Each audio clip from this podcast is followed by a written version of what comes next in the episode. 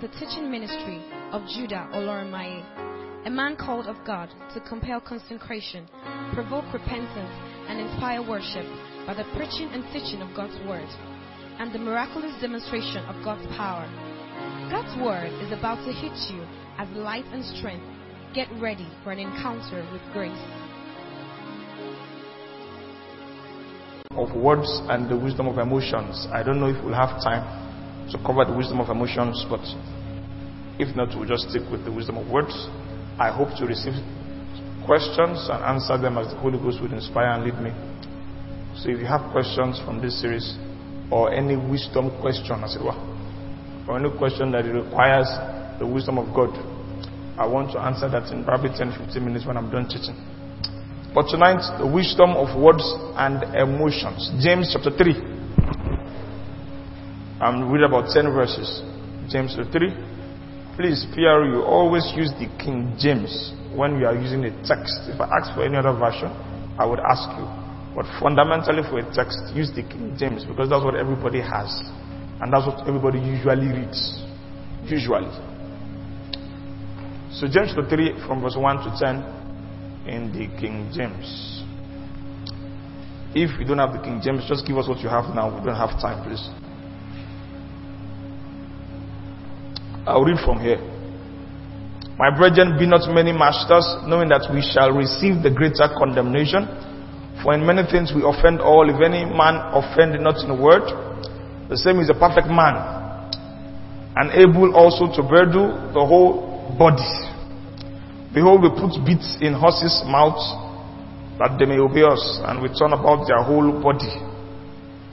Behold also the sheep, which though they be so great and are driven of fierce winds, yet are they turned about with a small helm, whichsoever the governor listeth. Even so, the tongue is a little member and boasteth greater, great things rather. Behold, how great a matter a little fire kindleth. And the tongue is a fire, a word of iniquity. So is the tongue among our members, that it defileth the whole body and set on fire the course of nature, and it is set on fire, on fire of air. For every beast, rather every kind of beast and of birds and of serpents and of things in the sea is tamed, and has been tamed of mankind. But the tongue can no man tame.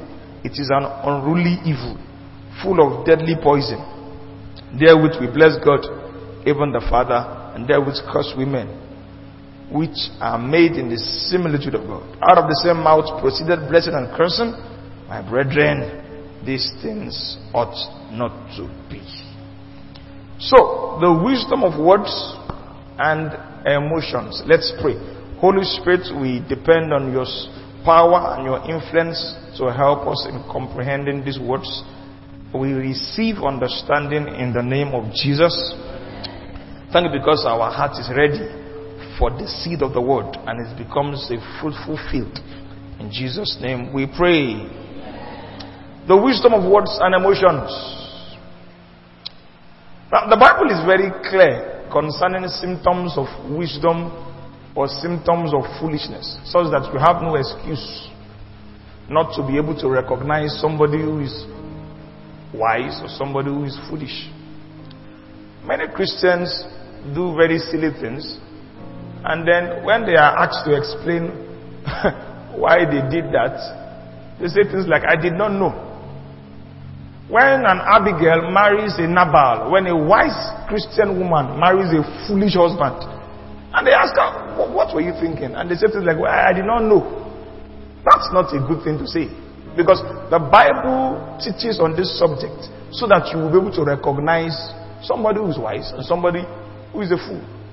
There are overwhelming evidences in scriptures. It's not a, it's not, it's not something you should even look too far to see.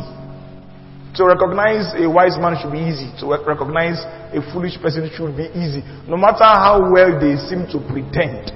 If you are a student of scriptures, you should read to do this person is wise. The person may be a pastor. The person may be a bishop. If the person is foolish, you should be able to recognize that this is the voice of foolishness. The person may dress very nice. The person may look very good. But if the person is foolish, you as a student of the Bible should be able to say, this is foolishness. Just well packaged foolishness. So the point I'm making here is there is no excuse not to know or recognize foolishness at work. Let me just roll a few scriptures that will help you to see and confirm what I'm trying to say here.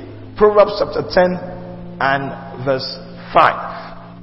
You see, the book of Proverbs has several verses like this that tries to reveal foolishness, no matter how it is concealed, no matter how it is covered up. Proverbs chapter ten, verse five. Please, very quickly. People at the P R U stand. He who gathers in summer is a wise son, but he who sleeps in harvest is a son who causes shame. So, in simple terms, there's a time for sleep and there's a time for gathering. The person who is gathering, at least I'm humming, so you can reduce my volume. The person who is sleeping when he should be gathering, he might not like it that we are calling him a simple person, but that's what the Bible teaches. If you sleep when you're supposed to be gathering, if you sleep when you're supposed to be walking, for instance, it's simple. I mean, if you, for instance, as a student, if somebody has an exam by eight a.m. and by seven forty-five is sleeping, you first ask, is your father the V C? If the answer is no, you will say, you are a simple brother. You may not go say that, you may slap him. You may pour water on his head. You want to save his soul. Because he's sleeping at the wrong time. Are we together? Huh? So, clearly, clearly, the Bible is very clear. Proverbs chapter ten and verse twenty-one. Another verse of scripture that just shows, the lips of the righteous feed many, but fools die for lack of wisdom. If you want to see or you want to know a wise person, a righteous person, you check how many people listen to him and are blessed by what he says. You want to know a fool, he dies for lack of wisdom. Somebody is deficient of wisdom, somebody's words, somebody's head, somebody's heart is scarce of wisdom. There is no other way to say it. He's a fool, and that person will die for his lack of wisdom. But the lips of the righteous. Put this in another version, but if possible, give me the King James. Once again, you have changed it to the New King James. If you don't have the King James, then put it in another version. But I want to be sure what verse twenty-one says when it says lips of the righteous here.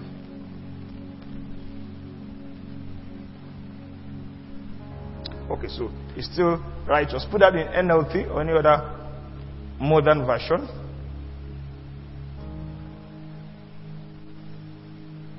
So the words of the godly encourage many, but fools are destroyed by their lack of common sense. I like that. The lack of common sense. When somebody lacks common sense, is a fool. And you don't have to, you don't have to give it another term. Are you listening to me? They may be executive fools, it doesn't matter, they are fools. They may be well-dressed fools, they are fools. If they lack common sense, they are fools. Now, you as a Christian cannot be saying, I did not know he was a fool.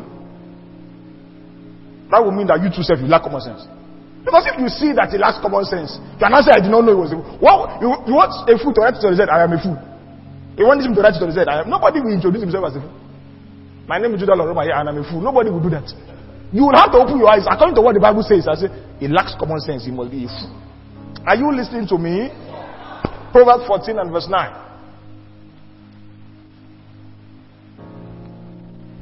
Fools make a mock at sin. This is how you know a fool. They mock sin, but among the righteous there is favor. When you see a fool, one way to identify, identify him is that things that he's supposed to not find funny, he will laugh. He will post it with laughing emoji. He will laugh. It's funny to me. You know, he's a fool. That's why. There's no other excuse. Fools mock at sin. They mock. They make what they should weep over, what they should grieve over. They will make it. They will laugh about it and turn it into a comedy matter. And if you don't laugh with them, they'll say, ah, you're too serious. No, it's that I have common sense. You are foolish. That's why you make mockery out of sin. Do you understand me? This is, is go to the Bible, check every description of a fool. You would know them. They are not, a fool cannot package himself to a point where you should not be camouflaged to a Christian. No. Ah? We will know them. When they begin to manifest, we will know that this is the trademark, the signature of a fool. And they may deny it. They will say, no. But sir, the word of God cannot be broken. Let God be true and every man be a liar. What the Bible says is true. Are you listening to me? Yeah. So also you too, go and check. So that anytime you see any trace of foolishness in your life, you say, ah, ah. I don't want to be somebody that the Bible describes as a fool. I'm not going to mock at sin anymore. Never. A funny sin, I'm not going to mock at it. A jovial sin, I'm not going to mock. I am anything that the Bible describes a fool with. I'm not going to be part of it. It may be hard. Some of these things are trainings in righteousness. When I read Proverbs so many years ago, as a young Christian, this is what I was doing. I was examining the trademark, the characteristics of fruits, and I told myself, no, I want to be far from this thing. I don't I don't want to read the Bible and I'll see myself in it and say, hey, now you did describe like this. I don't want that. Are you listening to me? Another way you can obviously see foolishness or wisdom in scriptures is by how they use their words and how they manage their emotions. This is very clear also in wisdom books. You can know a foolish person. They may package themselves, but when they begin to talk, you can know this is the voice of foolishness. When they begin to behave in their emotional expressions, you can know this is how fools behave. You can know a wise person. You can know a wise person by how he uses his words, by how he manages his emotions. You can know this is how a wise person behaves. In those days, when they want to pick wise people into the palace, There's there's a way they check, and one of the things they check is how they talk, how they behave when they're angry, how they behave when they're happy. How a person manages their words and their emotions is a confirmation of their wisdom or foolishness status. Very simple, very simple. Proverbs chapter ten and verse thirteen. Look at this scripture here. It shows us the relationship between words and wisdom. In the lips of him that has understanding, wisdom is found.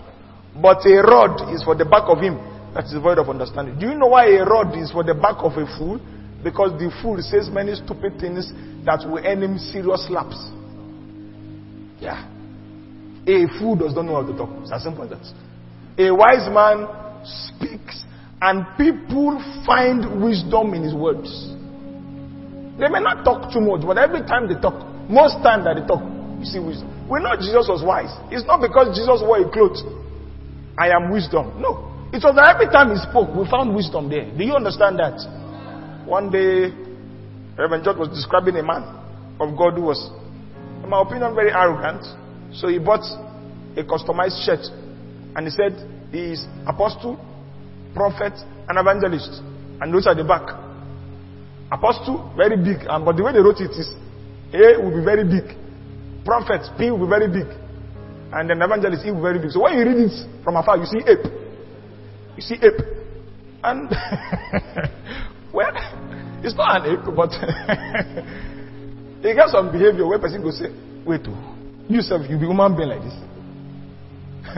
But what I'm trying to say is, people don't wear customized vests. I am wise or I am a fool. Nobody will do that. Nobody will do that. Now you go check. When they talk, you see wisdom that comes out. Are you listening to me? As a lady here, don't be a fine girl that when you talk, they say she fine, but what did they come out from her mouth? Proverbs say, a beautiful woman without discretion is like a ring in the nose of a pig. Put diamond ring for nose of pig.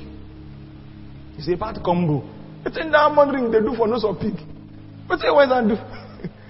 So you, you want to ensure that you are not speaking things that the Bible will call simplicity or foolishness. You want to learn the wisdom of words, because one of the ways we identify a wise man is how they talk. Another scripture here to describe this relationship between wisdom and words. Proverbs ten and verse eighteen to twenty. This is about two or three verses. Proverbs ten and verse eighteen to twenty. He that hideth hatred with lying lips, and he that uttereth a slander is a fool. You see this again. Hiding hatred with lying lips. What does that mean? You don't like somebody. Everybody knows. Or you, you know. At least nobody knows. You, you know. But when you see the person, you begin to pretend. I celebrate grace. Well done, my sister. Stop that. What the Bible calls you is that you're a fool. That's, that's how fool, that's how fools behave. No? If you are hiding hatred, hatred is in your heart, but in your mouth you are trying to now form love. God described that kind of thing as foolishness. A wise person does not try to pretend if they don't like somebody. Are you listening to me? There are many people you don't like. Come out clean. I don't like. Some of you don't like me. It's not a sin. It's not a sin. But God pretends. It's not, not things are unnecessary. I read what some people write about some other people, and I say, I know this person doesn't like this person. Why are they being foolish? Why are you hiding hatred? If there's hatred, why don't you settle it? Why don't you deal with it? I say, come, there's something you did that I don't like. Or I'm not too cool with this and this and that. Let's trash it out as brothers. But to now be using lying lips. God said that's how fools behave. Don't be simple. Be wise. Are you listening to me? Next verse here. In the multitude of words, there's wanted not sin. In other words, there is no lack of sin in the multitude of words. But he that refrained his lips is wise. One of the ways you recognize a wise person is that they don't speak too much. One of the ways you recognize a fool is that they talk too much. We'll soon deal with that. But he says here that when people talk too much, mistakes are bound to happen. Some people talk too much. That's why they make many mistakes. Verse twenty. The tongue of the just is as choice silver. The heart of the wicked is a little worth. Once again, the word just here will refer to the one who is godly and the one who is wise in the books of God. It's like choice silver. But the heart of the wicked is a little worth. Proverbs chapter fifteen and verse one. To two. A soft answer turneth away wrath. There's something called a soft answer, but grievous words stir up anger. The tongue of the wise useth knowledge aright, but the mouth of fools poureth out foolishness. Give me in another version. Let me see this verse two. Maybe the N L T. Stop. You don't have to pour out foolishness, for goodness sake. You can pour out wisdom. The tongue of the wise makes knowledge appealing. You see that? But the mouth of fools belches, belches out foolishness. Don't be like this. Don't be like this. Every time you speak, let there be something wise that we can gather. Not something foolish that we'll be trying to avoid. Why did you say that? Why did you say that? One more scripture here. Proverbs chapter eighteen and verse six to seven. Proverbs eighteen, six to seven. A fool's lips enters into contention, and his mouth calleth for strokes. You see this? Every time a fool speaks, you feel like, ah, looking for Oraimo cord. You know Oraimo cord?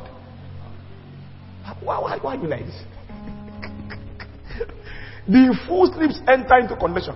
When a fool speaks, one of the things that happens is that there's always fight. How to know that somebody has certain degree of simplicity to deal with is that they are always fighting around him because of what he said.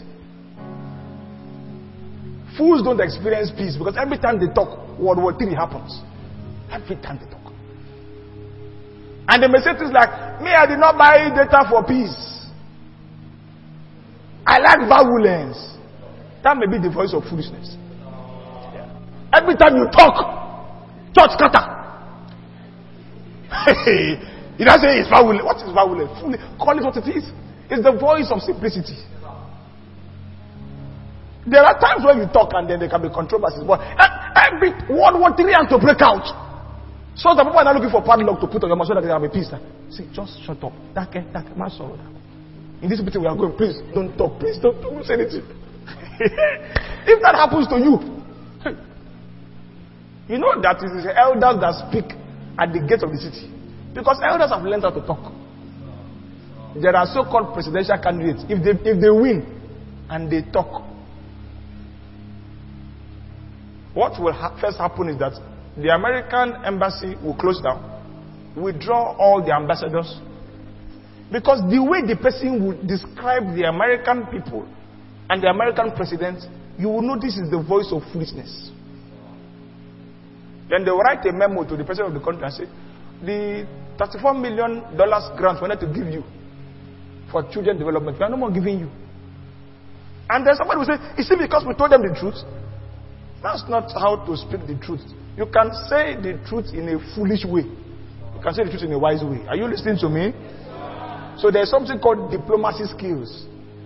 Yeah, there's, there's a way to talk when you are when you are on top, when you are in power. Don't don't allow your words to cause another Biafra war. There's a way to talk.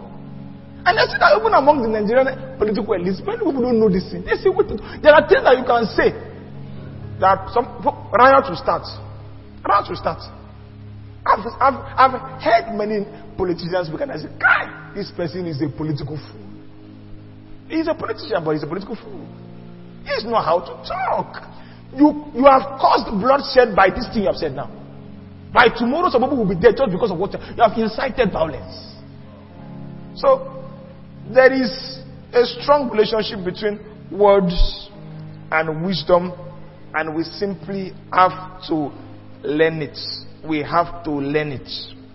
How people use and manage their words and emotions are clear indicators of the degree of wisdom or foolishness that is in them. Now, let's deal with this issue of the wisdom of words. If I have time, we'll probably touch the wisdom of emotions, but let's deal with the issue of the wisdom of words. The first thing we want to talk about here is that a wise person knows the value and the importance of words. A wise person knows the value and the importance of words. A foolish person does not really care. You know, one of the things, one of the most outstanding things about fools is that every time you show them that what you said was not appropriate or was not fitting or was not correct, they downplay it. That doesn't really matter. That's how fools talk. When you are trying to say, you shouldn't have said this, or you shouldn't have said it like this, they downplay it and say, it doesn't matter. Uh, when you see somebody who says it doesn't matter over words, the degree of foolishness there is very strong. Words are important. James chapter three, where we read, it described the tongue as the navigating, controlling system of a ship. Your tongue will determine the direction of your life. Yeah. Some people have spoken their way into trouble. The man Nabal, how did we know he was a fool? Nobody would have known just by his name. There are some people that are good, but they have bad names. Are we still together? If you tell me that my name is Goliath, I'll first look at you and say, okay, Goliath, that's a very interesting name. All right, no, I, I may suspect you, but then when you now begin to speak and act, I'll now say, ah, you are like your name. Or I would say, you and your name, there's no correlation. Are you listening to me? There are some people that their name is Joy, but when you look at them, say, Joy. Okay, maybe it's a prophecy. We are waiting for the prophecy to be, to come to pass. Joy? Are you listening to me? So the man Nabal, his name was fool, but uh, we did not know about his foolishness until he began to speak. And it was his words that implicated him. What he said was going to cost him his life. Solomon's wisdom was not appreciated until he began to speak. One day they brought two women. One said, this is my child. The other said, this is my own child. When Solomon began to speak, then we now said, wow, this man is wise. This man is very wise. So wise people understand the weight and the value of words. Foolish people simply don't get it. You tell a wise person, drop that status. It is not right. Say, Kilombe. You know that uh, he's not as wise as he thinks he is. When, he, when he's wise, you know that, okay, oyemi, oyemi, I know. There's some things I'm not supposed to be saying. Or there's some things I'm supposed to say, but it should not be public. Do you understand me? A wise man understands the value of words. He doesn't underrate words. He knows that by his words, It can make or mar a situation. I don't know if it's just a meme, because there are many memes like that for mockery and um, ridicule sake, or for banter sake. But somebody said they went to an interview and then they brought out a tweet he tweeted five years ago about the company that was interviewing him. And it was a very rude tweet. And I said, you are qualified, but this tweet that you tweeted five years ago will not allow you to get the job. I've heard some other stories of people insult the American people, the British people, and they are now queuing up for visa. Say they want to go to, you want to Japan, to the place you have been insulting publicly. You have insulted them, and you insulted them publicly. The issue was not the insult. The issue was you were not wise enough to put the insult private. And the internet never forgets. Never forgets. People don't know these things. You know, this political season is a very dramatic season. You see somebody, twenty fifteen, his tweet, it was insulting his political opponent. It did not know that six years later, they will be in the same political party. Is this not the person that you called egot? Now you are saying, this man is a great man, a very wonderful man. Ah, what has changed? The internet never forgets. People don't know. You see, when you are wise, you will be careful how you talk. Be careful. Are you listening to me? Be careful how you talk. And I'm not saying this so that, I'm not saying this because uh, you don't know who will blow tomorrow. Be careful. That's not the point. Don't learn the words of wisdom just because somebody may blow tomorrow. And if the person blew and you don't hear about before, you know, will help you. That's not what I'm. That's not what I'm teaching you. That's not the idea. But you must learn how to talk. Learn the value of words. Wise people take words seriously, foolish people don't. Your words matter. The words of other people matter. You see a man in courtship with a lady, the lady is loud, lousy, and lewd. She says anything about everybody. Insult pastor's wife, insult pastor's self. Then the man will say, he's just joking. Your koboko is, is soaking inside hot pepper. You go marry, I'm not worried. We go down for your wedding. the, is it that insult that you are, that others were collecting and you will say it was just joke? You say go collect them. Say no, she's just playing. That's the way she is. Wise people know that when when fools are talking, you notice it and say this person is a foolish person. Look at how they are talking. A fool will say it doesn't matter now, it's just, ah, they're just playing. The words of others matter. Your own words matter. I've told you, words can start wars. See, if you go and read the, read the history of people like Adolf Hitler, you will see people like Idi Amin, you will see that they were, it was by their words that they triggered wars. It was by their words. They began to set up this one against the other. Begin to paint this one as wicked people and paint this other. Listen, there are startups we have in this country, for instance. Somebody sees. Now, if I say, stop behaving like Malam, would you consider that an insult or a compliment? What is the meaning of Malam? Master, is that that's the original meaning? Is that not so? But if I say, you be Malam, will you consider that a compliment or an insult? Because there's a stereotype attached to that phrase and to those people. Now, so imagine, and I go to Kano, and I say, why do they do like Malam like this? Now, they now know that I don't mean Malam in the sense of master, I mean Malam in a degra- degrading term. They will go carry tire. Because I don't know how to talk. Do you understand me? Wars have been sparked by just people who are lousy. Just talk loud, loud, loud, loud, loud. So when you become influential, one of the things that God must teach you is the wisdom of words. So maintain that. One of the issues of the last president of the, Ameri- of the United States, Donald Trump, was that he did not know how to talk. He had good intentions, honestly. But, lau lau sha. He would just put his mouth, wow, like this, and everybody would be shaking. Why would you just look at African nations and say, see the whole countries? Ha! And although sometimes, so what it says is true. Sometimes. But as a presidential person, it's not everything that you say. It's not everything you talk. Are you listening to me? It's not everything that you say.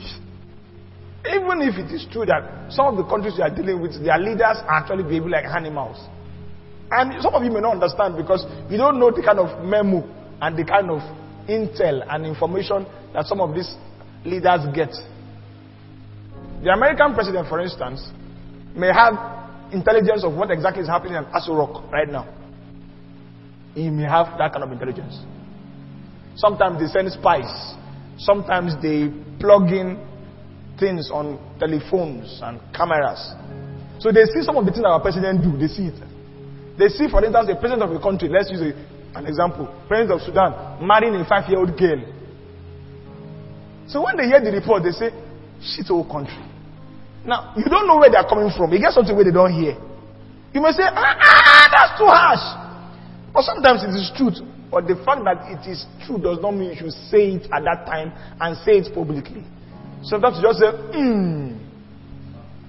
Are you listening to me? Words matter.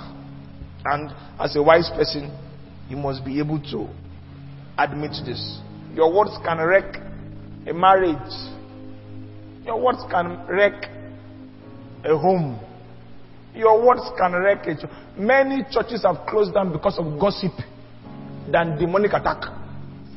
Yeah. This, have you, have you, sister,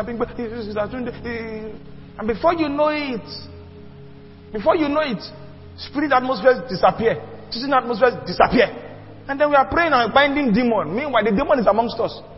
It is our tongue. We saw what the Bible says: slander is how fools behave. You can kill people with your words. You can assassinate characters.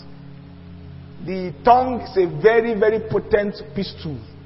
Are you listening to me? Yeah. John chapter eight, they brought a woman to Jesus. They said, Master, we know you're a good man. This woman was caught in the very act of adultery. The law of Moses commands that we stone her to death. What sayest thou? If Jesus did not get the right thing to say, they will stone her to death. And they will say, as approved by Jesus. So when he spoke, a life was saved. He looked at the woman and said, where are your accusers? He said, all of them have gone. He said, go and sin no more. His words were so perfect. So perfect. Your words can determine whether a life will be wrecked.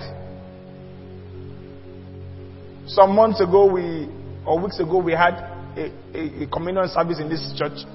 Fully Persuaded. We sang a song. A very simple song, seemingly. And I just decided to share the song online. Somebody heard it and was about to commit suicide. It was the song that changed their mind. Somebody at the break of conscience said, hey, let me hear what this is.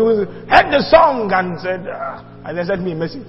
I said, ah, I decided that it was not worth it. But I heard the song and I felt like, ah, okay. Maybe, maybe, maybe God still has a plan for me. Your words can give life, they can take life. Don't be talking anyhow. Don't be talking anyhow. Let it be that the day somebody wants to commit suicide, they will scroll on your status, on your status, and say, ah, I've changed my mind. And they'll scroll on your status and say, well, this life, na shall cruise, make we shall go die. Oh yeah. If somebody is about to give up, it may not be suicide, but if somebody is about to give up, give up on marriage, can you say something that will encourage them to continue? Give up on their business, on their career. Your words matter. Your words matter. Be intentional about your words. It doesn't matter, it doesn't matter. That's how fools talk. Now it does not matter, it doesn't matter. I ain't killing Nabal. Alright, alright, alright, alright. Now, the wisdom of words, the next lesson here is that you must learn how to listen and how to understand. In the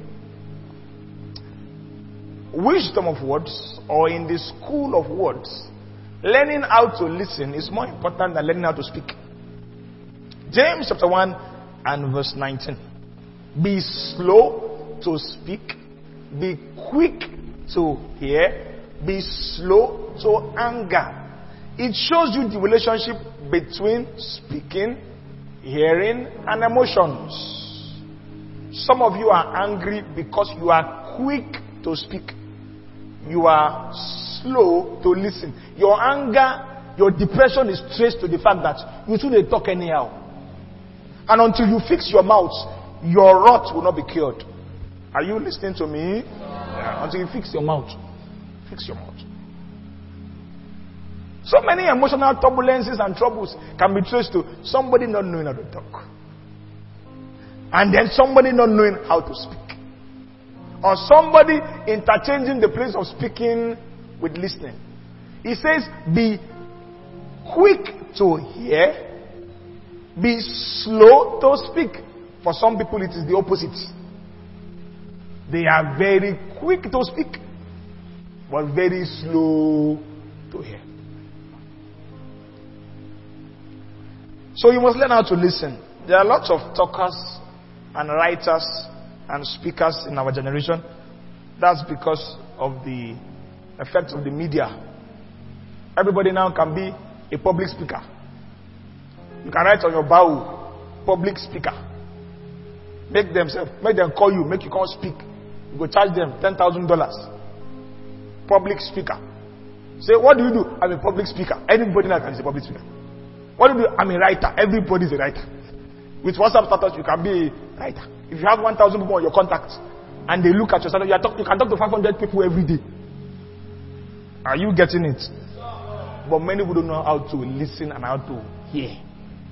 Everybody can talk, anybody can write, but how to hear, how to listen. That is why we are a very confused generation. There are too many people talking who should be listening. Too many people writing who should be reading. So many people trying to air their opinion when they should be listening to the opinion of experts. Too many people wanting to hold microphone when they should be in foundation class. Are you listening to me? Very easy, even in spiritual matters. With a camera, not in the camera, with a phone. And ring light. You know ring light? You can be an international speaker. With good backdrop, backdrop of world map, globe. Put that on the back. I want to welcome you to today's broadcast. You can be doing podcast. Everybody can talk. There are many talkers, many talkers. People have forgotten how to listen, how to hear. People have forgotten. It's a lost art in this generation. So we want to first of all deal with this issue of learning how to listen. Effective listening has become almost extinct. These days, you write something on the media, you need four other posts to balance it because people don't understand. Somebody says, plantain is good for the body. Somebody now comments, are you trying to say that banana is not good? People don't know how to read, how to understand. You just wonder, how are you interpreting things? Recently, I think it was Pastor Kingsley who made a tweet, and it's, it's quite controversial, about the gift of submission. And I've seen the way many people have interpreted it. This is not this man's intention. People don't know how to listen. You just take somebody's words, twist it, and then give it a totally different meaning. I said, you're not clear. Yeah, you're not clear. No, it is that you don't know how to listen. It's not like the other person is not clear. You don't know how to listen. I'm teaching here on a subject for one hour, for instance. Do you really think that I cannot teach this subject for six hours? Do you think that many of these are a rush? Cannot be thoroughly explained? So you will have to now tell yourself, I must know how to listen. So that what should take six hours, I can learn it in one hour. Do you understand? Yeah. Listening is a lost art. People don't know how to listen. That's why many people attend conferences and they just go there, shout, jot, but nothing is in their head, nothing is in their heart. They may shout, oh, yay, that's the word. Took me word, Papa. But you see, at the end of it, just, what have you learned? Nothing. Zero. Because people know how to shout, but they don't know how to listen. Jesus many times spoke in parables. The disciples asked questions. What do you mean by that? Because they knew that beyond his parables, there were deeper truths. There were deeper meanings. One of the reasons why we encourage you to understand scriptures is because it will help you to understand so-called mysteries. The Bible is a seemingly complex book, as it were. If you can crack the code of scriptures, there is virtually no writing you will not be able to understand. So learn how to listen. Some people need to go and learn how to read, as simple as that. And I don't mean A for apple, B for banana. Because this thing is affecting even our Bible study. You read scriptures, you don't understand because you don't know how to read. That's the truth. You just don't know how to read. Especially an iPhone generation, where we abbreviate words, we use shorthand. We don't know how to read. A verse of scripture that should be simple enough for basic comprehension, many people don't just get it.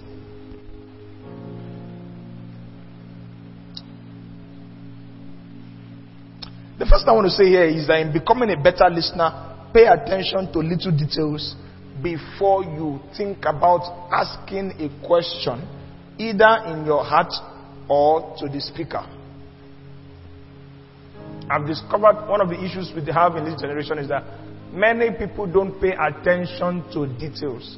For instance, if I write a post, or I post maybe about this sermon, the wisdom of words. Every time I post, usually, most times, I put the link of the sermon.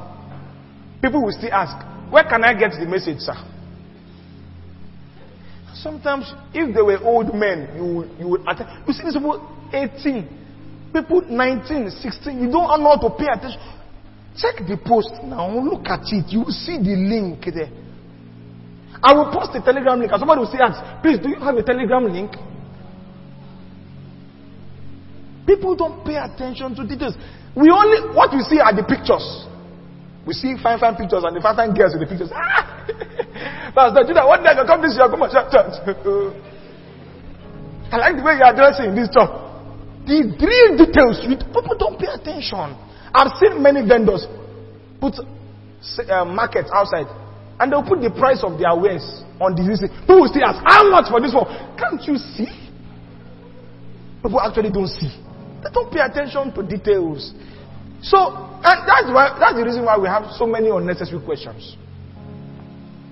Because many people, as they are hearing a sermon, instead of listening to understand, they are listening to ask a question. They want to ask the question and embarrass the teacher. They're not listening to understand. Pay attention to details. Pay attention to what was said.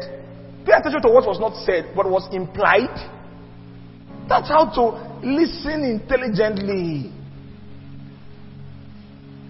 I grew up reading hard books, and I introduced my wife to that too. We read, we read uh, difficult Christian authors. These days, I see what people call book, and I laugh. Pamphlet. You are launching a book. You check the book is thirty-five pages, and the font size is very big. The spacing is very big. This is a Bible study manual that you are calling book. It should be compressed to two pages. The scripture is more than the book. In that thirty-five pages, scripture in it is twenty pages. He quoted this, he put it there, he quoted it, he put it there. It's now launching, book launch. And that's what many of these people, many young people in our generation feed on. You are not reading books. You are not reading books. When Paul was telling, I'm not sure if it is Timothy also, who told to bring the books and the parchment, he was not talking about letters. Books. Books. Books that you read, you read, read, you will sleep on it, you wake up, you will continue reading. They are that voluminous. My father learned English language just by reading newspaper. He didn't go to school. He stopped at primary one. They expelled him because he was a bad boy. They expelled him. And in those days after expulsion, well, there's nothing that can be done, basically. See, the way he learned newspaper, he, re- he read newspaper as often as possible. And that's how he, he learned how to speak English. And they made it a rule in our house. We never speak Yoruba or another language at home. English is the language. He was not literate, but he ensured that his children had good education from home. Are you listening to me? Learning how to listen, pay attention to details. Some people don't even pay attention to comma or semicolon. And these are basic, simple things that we have to probably start learning again. Are you getting me?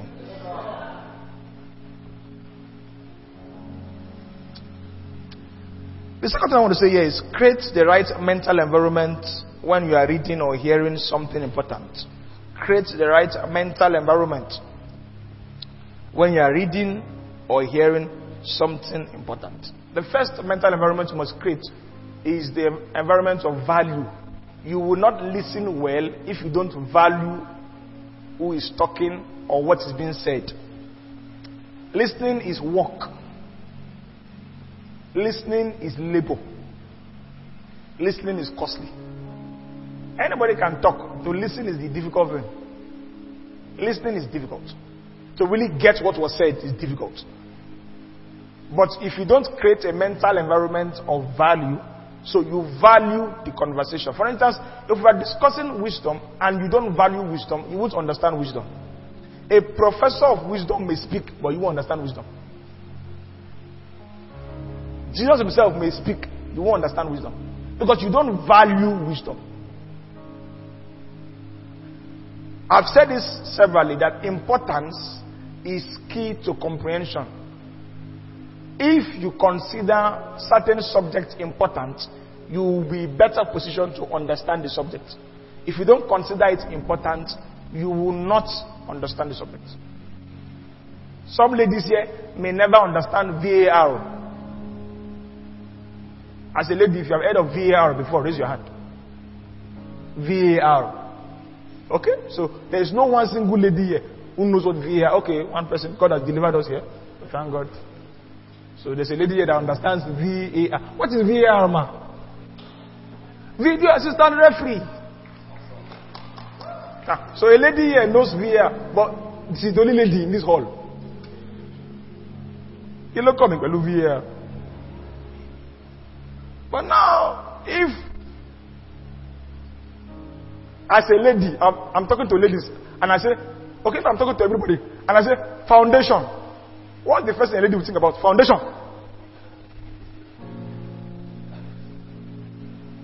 Answer me. Oh yeah, I'm asking you now. If, if you hear foundation as a lady, what comes to your mind first? Makeup, is that not so? Okay, some people don't agree. Yeah, that's, that's fine. If you're a civil engineer, you may be wondering. I'm thinking about uh, six feet under the ground, you're talking about makeup. So your interest will facilitate understanding and comprehension. When you are coming to church, value teaching service. If not, you won't understand anything. You go there look like zombie. You, nothing go, you know, nothing go enter your head. It's because the way you even came, you don't value what we are doing here. Why do you bring a note? You value what we are doing. Why are you trying to listen? And for instance, the video man is obstructing some people. Some people are trying to look at my face because they value the conversation. Even beyond my words, they're trying to check my facial expression to see and get the whole gist. Some other people are pressing Instagram in the same place. it's, so it's, this one understands. It's because spirit of understanding is on him. No, it's because one is a fool, one is wise. The wise one puts value on the words of wisdom. That's all. The other person feels I can multitask now. What is he saying that's important? Now I must focus on that. Do you understand me? I, I had a report that one of our wisdom class, uh, one of our sisters was sitting behind beside somebody, and throughout I was talking. The person was pressing phone and on, was on a place that was not a wise place. And I was speaking strongly about the, the, the, the cost of foolishness. I was shouting, sweating. The anointing was moving. And yet somebody was still actively being simple. You, you cannot help some people. They will never get it. They will never get it. And that's because they don't value wisdom. Are you listening to me? You know how you pay attention to a movie that you want to understand. If you miss a particular scenario, you go back and play it again. Don't forget it. What did he say there? What did he say? You want to forget it. Do you understand? You are watching a football match. You miss the high, you miss the particular highlights. When they are showing the replay, you want to watch. They play it in slow motion so that you can see it because it is important, an important action. So they say, what is the slow mo? Be slow to watch it so that you can get the whole gist. But some of you read Bible like you're, you're eating hot yam. Just them afraid, amen. You can't get it. You can't get it. You don't value it. You know when you value it, you farabale, farabale. Say, I want to get it. I want to understand. Are you listening to me? So,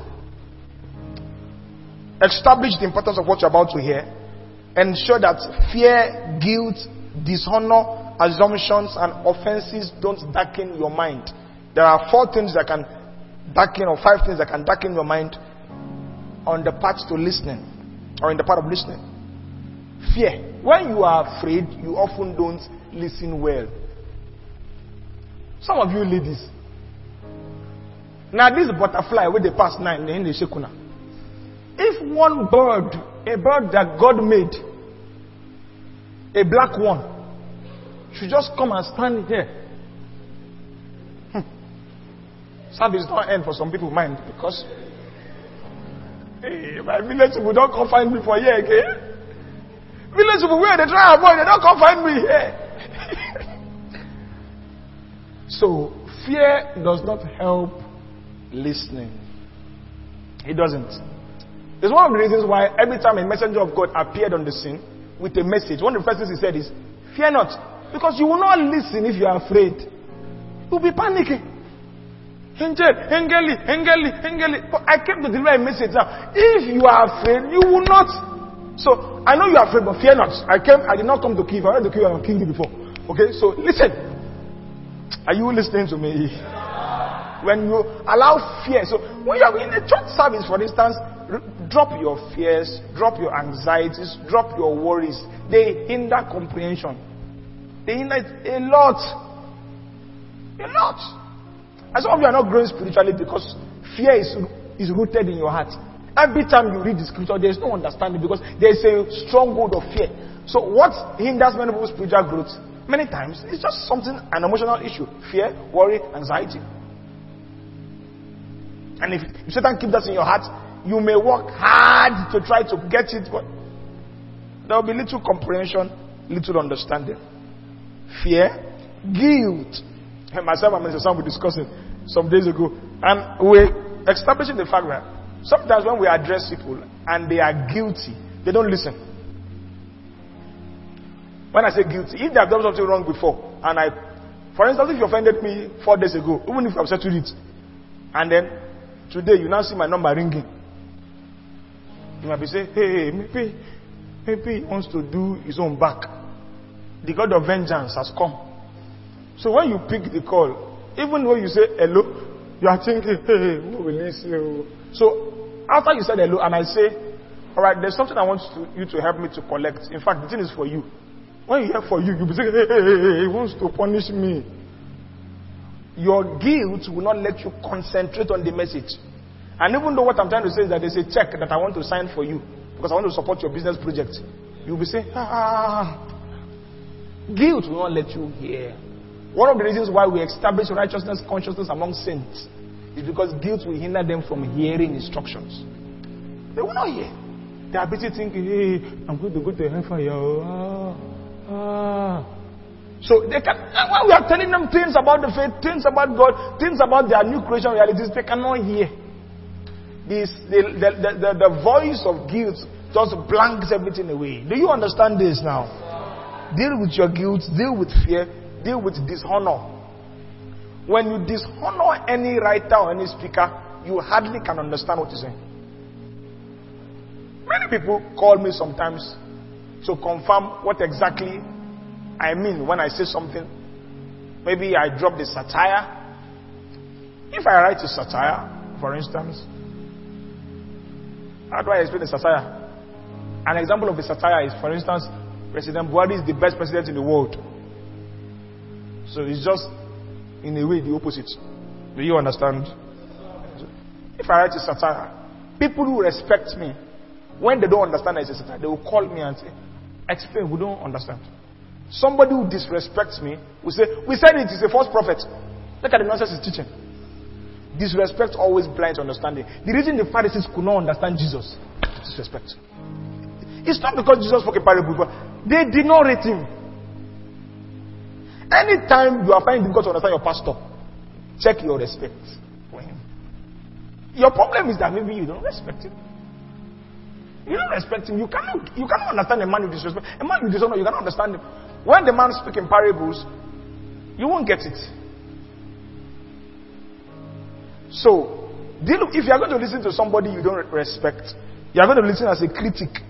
And listening as a critic is not for understanding, it's for criticism. You listen and you, you, you pay attention to all his errors and all his flaws. And if there are errors and there are flaws, you will listen to it. One day, Reverend George preached in a particular country. And according to him, he quoted about one hundred fifty-three scriptures. Just from his heart, he quoted about one hundred fifty-three. So, after the service, a woman, I don't know if it was a woman or a man, walked up to him and said, "You are very impressive in your quotation of scriptures, but you did not get seventeen correctly."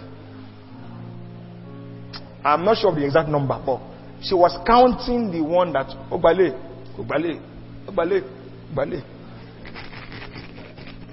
So people listen like that. Ogetile, Ogetile. Now, I'm not saying that you should be, you should drop your common sense when you are listening. People can make mistakes, and you must sift out words sometimes. But don't listen as a critic. Don't listen like you want to mark their script. Especially when the person talking is a spiritual authority. Are you getting me tonight? All right. Assumptions. Don't assume you know what I will say. Don't assume. You may be wrong.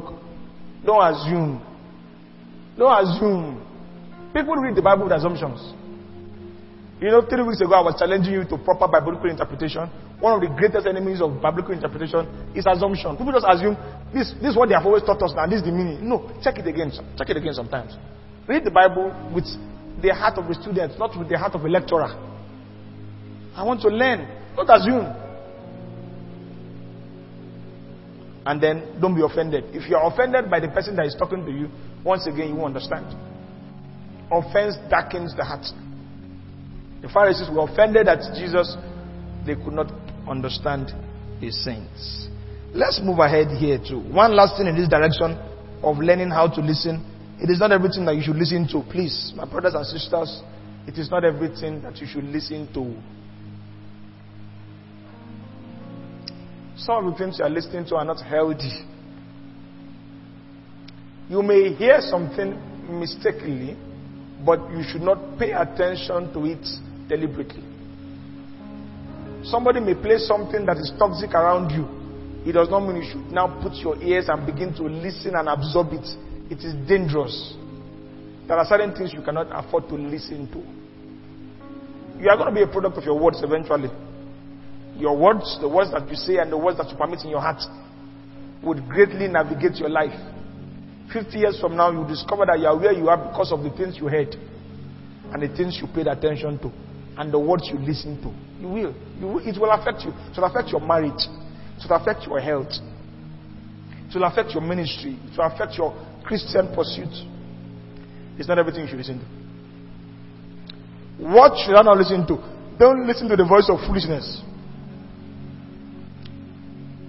Don't listen to the voice of foolishness. How do I know the voice of foolishness? The fool says in his heart, there is no God. Any voice that you are not comfortable hearing in the presence of God, don't hear it at all. If Jesus were to show up physically with you, anything you cannot hear with him, physically seated with you, don't hear it at all. Don't hear it at all. That's the voice of foolishness. Any voice that steals away the consciousness of God, don't hear that kind of voice. It is not healthy. It is dangerous. It is destructive. All right. Let me move ahead here now to the concept of learning how to talk. I don't have time. I'll just say as much as I should. Or as much as I can, rather. And then that will be that. Talking is a learned skill. Please note that. You learn it. Nobody is born with the gift of talking. If you ask Perez now, how are you? You say, yeah, yeah, yeah, yeah.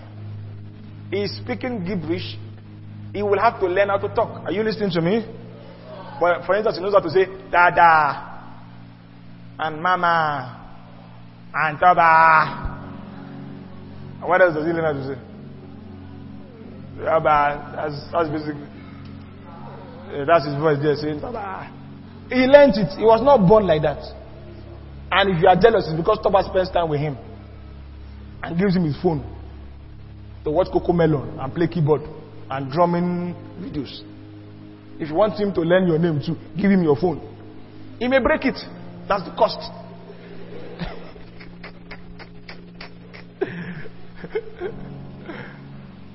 But the point is that nobody is born a speaker. We are all, as it were, born initially as stammerers. We only know how to cry.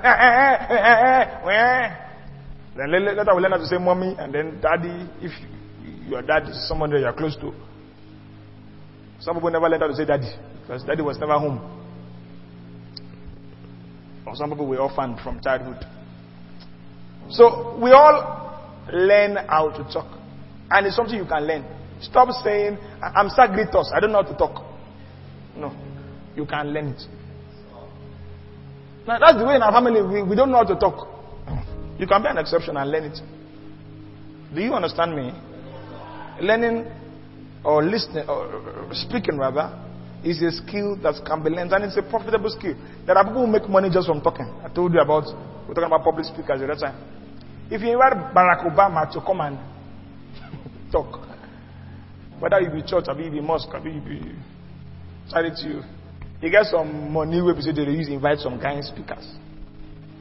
Yeah, some speakers are very costly. Some people have built an entire profession on the skill of talking. So, you can learn it. Learning how to speak involves learning what to say and how to say it. You can learn what to say, but you might have not learned how to say it.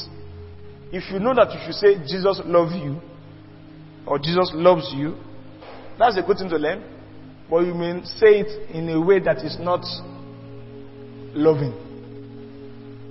Jesus loves you! I said Jesus loves you! In fact, he is loving you. Ah! Uh, you are saying the right thing, but you are not saying it the right way. So, learning how to speak is not just about knowing what to say, but how to say it. Are we still together? So, the gift or the skill of public speaking, many people offer it as courses, in fact, as master classes. But if you read Proverbs, you can learn it. Free. If you read Proverbs, free. Free.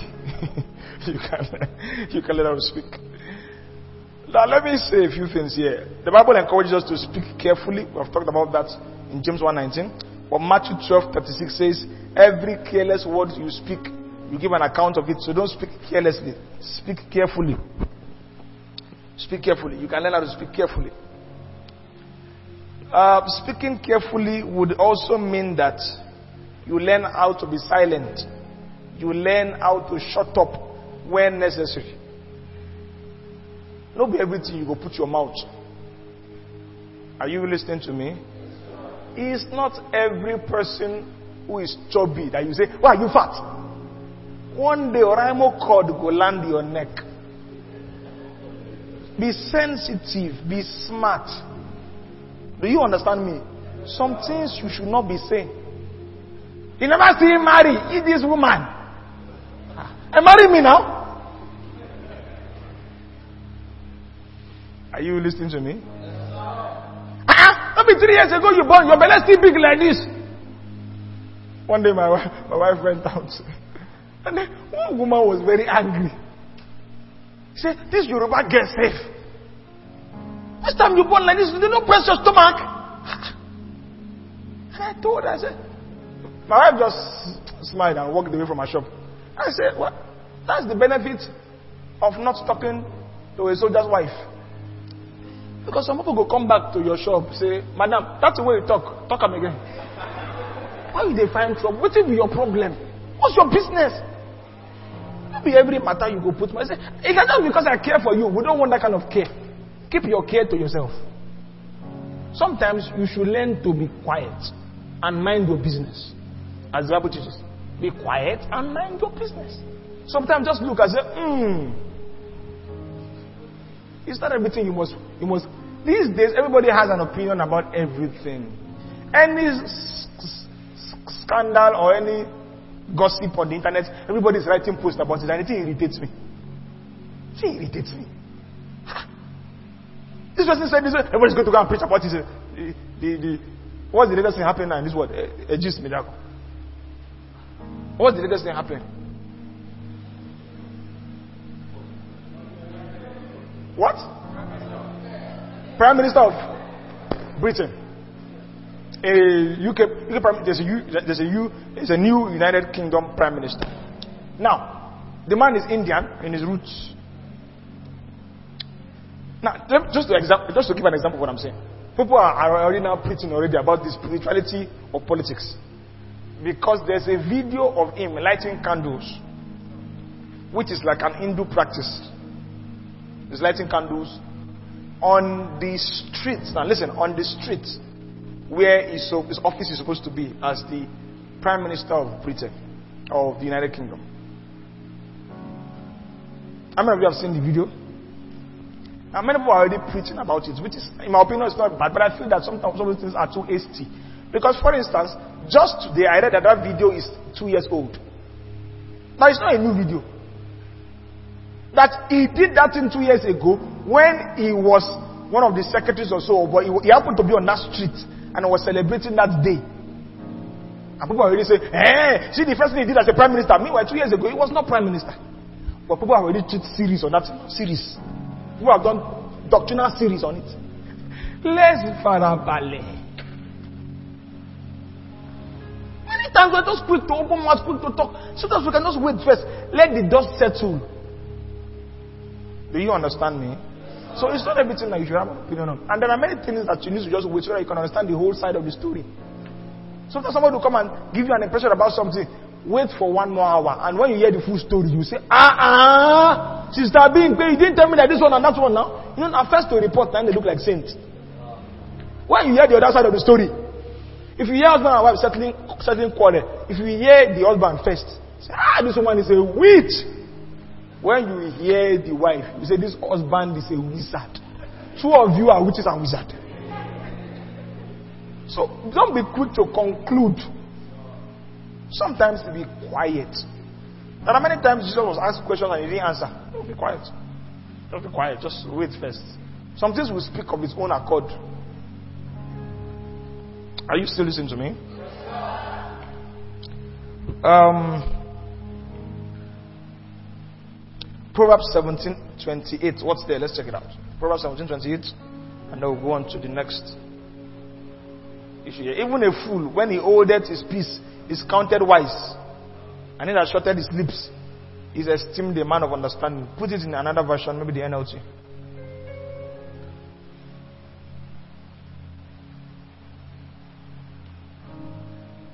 Even fools are thought wise when they keep silent. With their mouth shut, they seem intelligent. Hmm? You, you understand, Abi? All right. Avoid lies, exaggeration, and cunningness and crookedness when you are talking. When you are t- Some testimonies, when you hear it, it's a problem.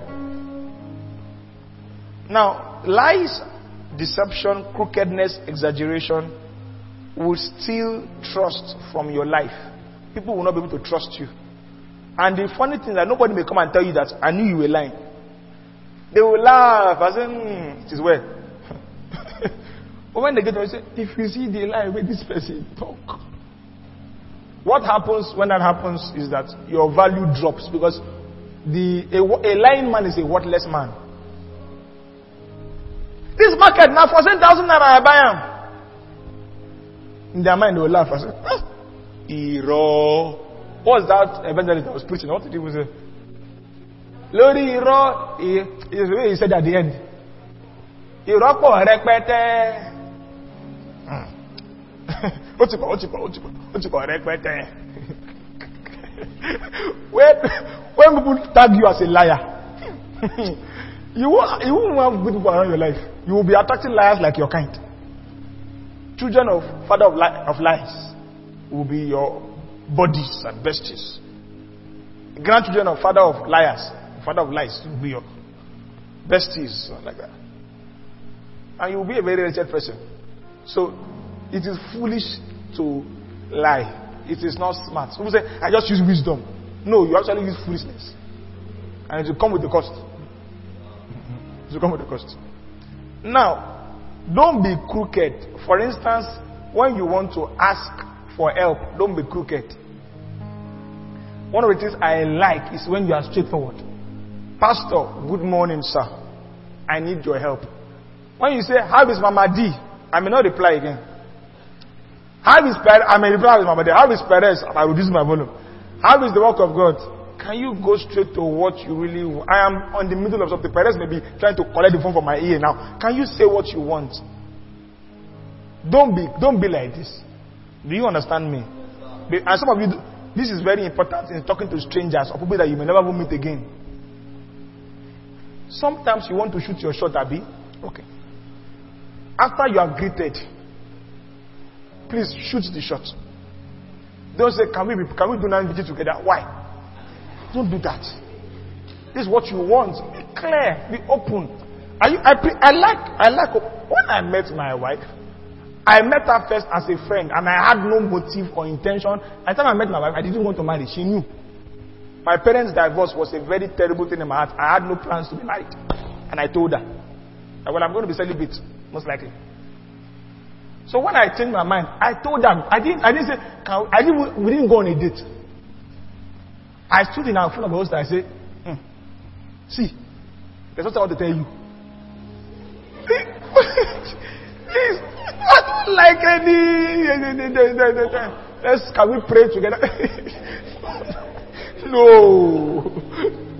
I told that straight that uh, I've looked at things and that I think that should be a very good spouse to me and my future. And that I cannot really imagine my life in the future, maritally, without her. I, I, did not, I didn't even flatter her. I didn't flatter her. Uh, Now, I, I, flattery is wrong. Eh? But what I mean, I didn't flatter, I didn't praise her. I mean, I didn't praise her. And they say, oh, you know, you're so beautiful. I didn't say that. It doesn't mean she will say yes. Some people have written poems, they still give them nail. See, don't be by your poem. Are you listening to me? I reading out a poem. When you don't even brush your mouth, you're reading poem. Your mouth doesn't smell, you read poem. They will tell you no. No! So, if you are the one, you are the one. If you are not the one, you are not the one. Don't, don't, don't. So, I like, I, and I feel it's a Christian value. Be straight. Be predictable. It's what I want, it's what I want. That's all. That's all. I like the way they did it in the Old Testament. You cannot be going to Rachel's house and be saying, my Reggie, my Reggie, my... What do you want? We're not joking here. You think that there are no children here. What do you want? Ogan Jacob, what do you want? My Reggie, my Reggie, my Reggie. There's no day for that kind of thing. If not, you collect Leah and you go back to your village. So I, I think that Jesus was straightforward. We should be straightforward in our speech, in our conversation. Let's not learn the crooked path. Crooked part of uh, coming like this, coming like this. If you want to say thank you, say thank you. If you want to apologize, apologize. And let it be clear you're apologizing. Which one is whatever I have done, only or knowingly, just in case you're angry? Nah, be straight. If you apologize, let's know it's an apology note. Nothing. Sorry now. Sorry now.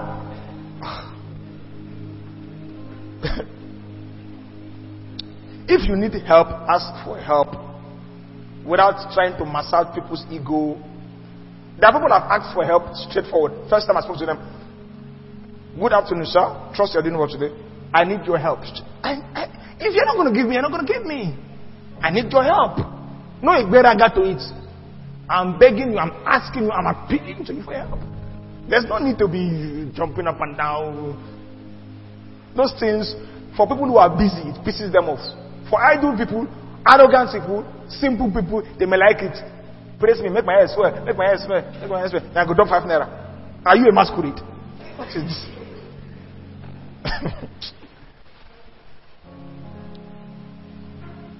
Ah, where can we go on here? Let me just. Proverbs chapter four, verse twenty-four. That's just to buttress the issue of lies, I think. Put away from thee a froward mouth, and a perverse lips put far from thee. And put this in the N L T, let's see the meaning of froward mouth. Avoid all perverse talk. Put this in another version, let's see. Perverse talk. And corrupt speech. Another version, maybe N I V or Amplified, put away from you false and dishonest speech, and willful and contrary talk, put away from you. So you see the idea there. You see the idea. Now, please also know how to speak strongly and softly, depending on the situation. There are times where you should speak softly. There are times when you should speak strongly. Jesus used both. Let me give you a simple code of, or simple rule here. If you are speaking to the downtrodden, somebody who's already under the weight of guilt, somebody who's already regretting their actions, somebody who's already repenting, speak softly to them. Somebody is grieving, even if the issue was that they did not take your counsel. That's why they are now grieving, or that's why they've made a mistake. Don't speak strongly. Don't use strong, harsh tones to them. That's not how the Christian behaves. When somebody is downtrodden, broken, shattered, speak softly to them. Do you understand what I'm saying? Jesus spoke softly when he said to the woman, "Neither do I condemn you. Go and sin no more."